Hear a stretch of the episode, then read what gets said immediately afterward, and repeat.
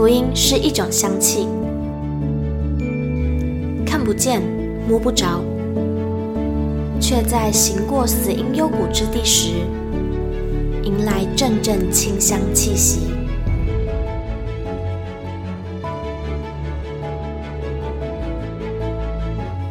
愿北纬二十三度的我们，一同写下的故事，化作世界的繁迹。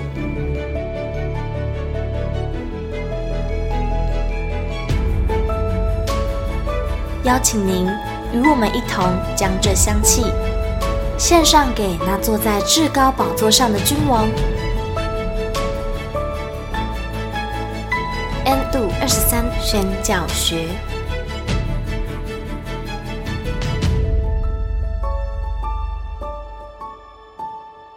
欢迎来到 N 度二十三宣教学的第二十三集。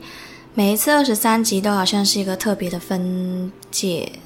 上一次第一季的二十三集，就是我们有荣幸可以去呃访问曾神英牧师。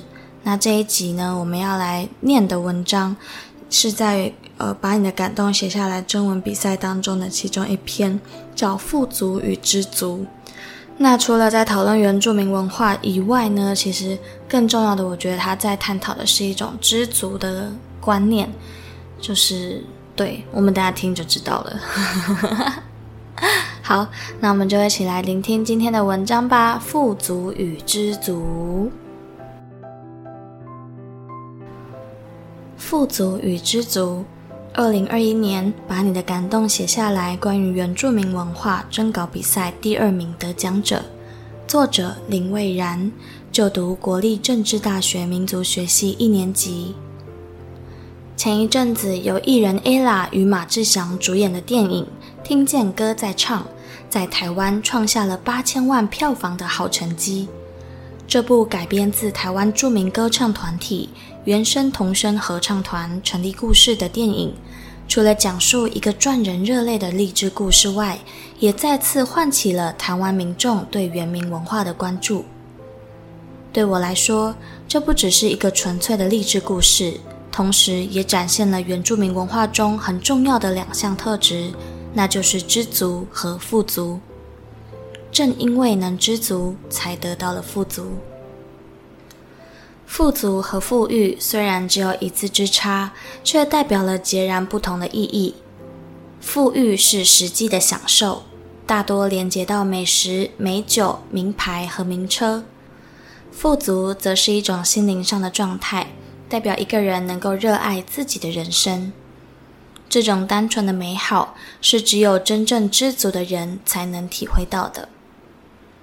在台湾原住民的许多文化中，节约、知足都是很重要的一个元素。例如，电影的主角布农族在狩猎时，就会刻意避开怀孕、幼小或太瘦弱的动物。而这样的猎人哲学背后，正是一种“促骨不入乌池，鱼鳖不可生食也”的思维。听见歌在唱，也深入刻画了这一点。片中的孩子们大多出身弱势家庭。有些甚至小小年纪就要负责照顾父母，在这样的环境下，他们也很难拥有丰裕的物质生活。但难能可贵的是，就算成长环境不如都市，他们却仍然保有善良乐观的态度，不因此而感到生活匮乏，反而能懂得珍惜身边的人事物。就像片中的一段，学生们一听到能参加合唱团，都十分努力地抓住这个机会。因为他们知道这样的机会对他们来说是珍贵的，也就更想要把握它。每每看见原住民乐天知命的一面，我就时常反省，在这充斥着功利主义的世界，我们经常汲汲营营的想要往名利场的里缝钻。但这样无止境的追逐和狂奔，最终到底是为了什么？我以前曾经去过一些原住民的部落。这些部落有的在山上，有的在平地，但都给我一个共同的第一印象：朴实但简洁。我印象最深刻的是位在玉山脚下的布农族部落——地利部落。地利部落就像许多位在山脚下的村落一样，是个自成一方天地的小社区。在我们去的时候，正好碰到跨年年假，部落也上上下下的动起来，一同迎接这一年一度的盛大喜事。接着，我们品尝了当地的特色午餐，菜色几乎都是用路边野菜和食材做成的简单食物，再炖一锅树豆排骨汤就是一餐。当时已经习惯了大鱼大肉的我，一时还很难适应简单的食物，所以只吃了一些些。后来，我和一个部落的老爷爷聊天，聊到平常都吃些什么。他回答我：“其实吃什么都不是很重要，反而是现在呀，都说什么产地直送、直人严选，还很要求口味，不甜的不好吃，不咸的不好吃。结果本来好好的吃个饭，都变成挑剔大会了。”老爷爷一边说完，还一边叹了一口气。听完这句话以后，我感受到了一种前所未有的震惊。是啊，够用就好。这么简单的道理，我们是从何时开始忘记了呢？有些人可能会觉得原住民的传统生活代表了落后辛苦，希望他们能够接受进步的生活方式。但比起为了追求金钱和物质，却引发一连串环保人权问题的我们，谁又能说这一定是比较高尚的呢？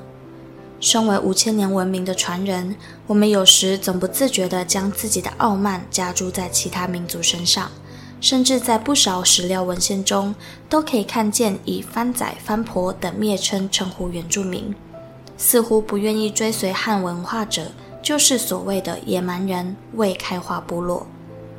然而，发展出所谓的文明，却牺牲了环保、人权。这样的我们，真的有比所谓的原始部落更优越吗？我们从史册上读到所谓的历史时，往往忽略了在这些辉煌的硕果背后，是无数人的贪婪和嗜血，以及更多被忽略的血汗与枯尸。自然生态的破坏、极端气候、殖民主义、种族冲突，我们常以为这些问题是近代才开始出现，但事实上，早在亚当与夏娃吃下禁果，拥有了智慧与创造能力后，一切的恶果就已种下。当时代的巨轮开始转动，人心也逐渐不再纯粹，欲望就像是无止境的沟壑，永远无法填满。为了更多的利益和资源，我们开始穷兵黩武，发动战争，引发了无穷无尽的斑斑血泪。看见世界上的许多乱象，我就忍不住想起原住民的富足哲学。无奈的是，原住民越是保有自然纯粹的山河之心，命运越是想要夺去他们最后一丝生机。在汉人和其他外来政权进入台湾前，原住民曾经是这块土地最早的主人，却在多年的殖民侵略和屠杀下，丧失了属于自己的语言、文化以及一个民族应得的权利。荷兰人、西班牙人、汉人、日本人等等，换一个名字，换一个身份，手上却拿着一样的剧本：屠杀、侵略、文化和语言的打压。难道说与山林共生息也是一种罪过吗？令人感动的是，即使命运多舛，原住民朋友们还是没有放弃那贯穿古今的生命信念，他们依然只捕捉需要的渔获和猎物。尽量与山河大地同生，也不会为了个人的私利而过度开发。电影《风中奇缘》的主题曲有这么一段歌词，或许可以作为一个很好的注解：你认为可以拥有你踏上的任何一块土地，别以为你已占有这块地方，也认为这大地只是没有命的权利标的。但我知道每一块岩石、每一棵树，甚至任何万物都有生命、灵魂和名字。经常以四大古文明之一自诩的我们，或许并不像我们所认为的那么了不起。而原住民的乐天与知足，似乎是这纷乱世道中值得我们参考的一帖良方。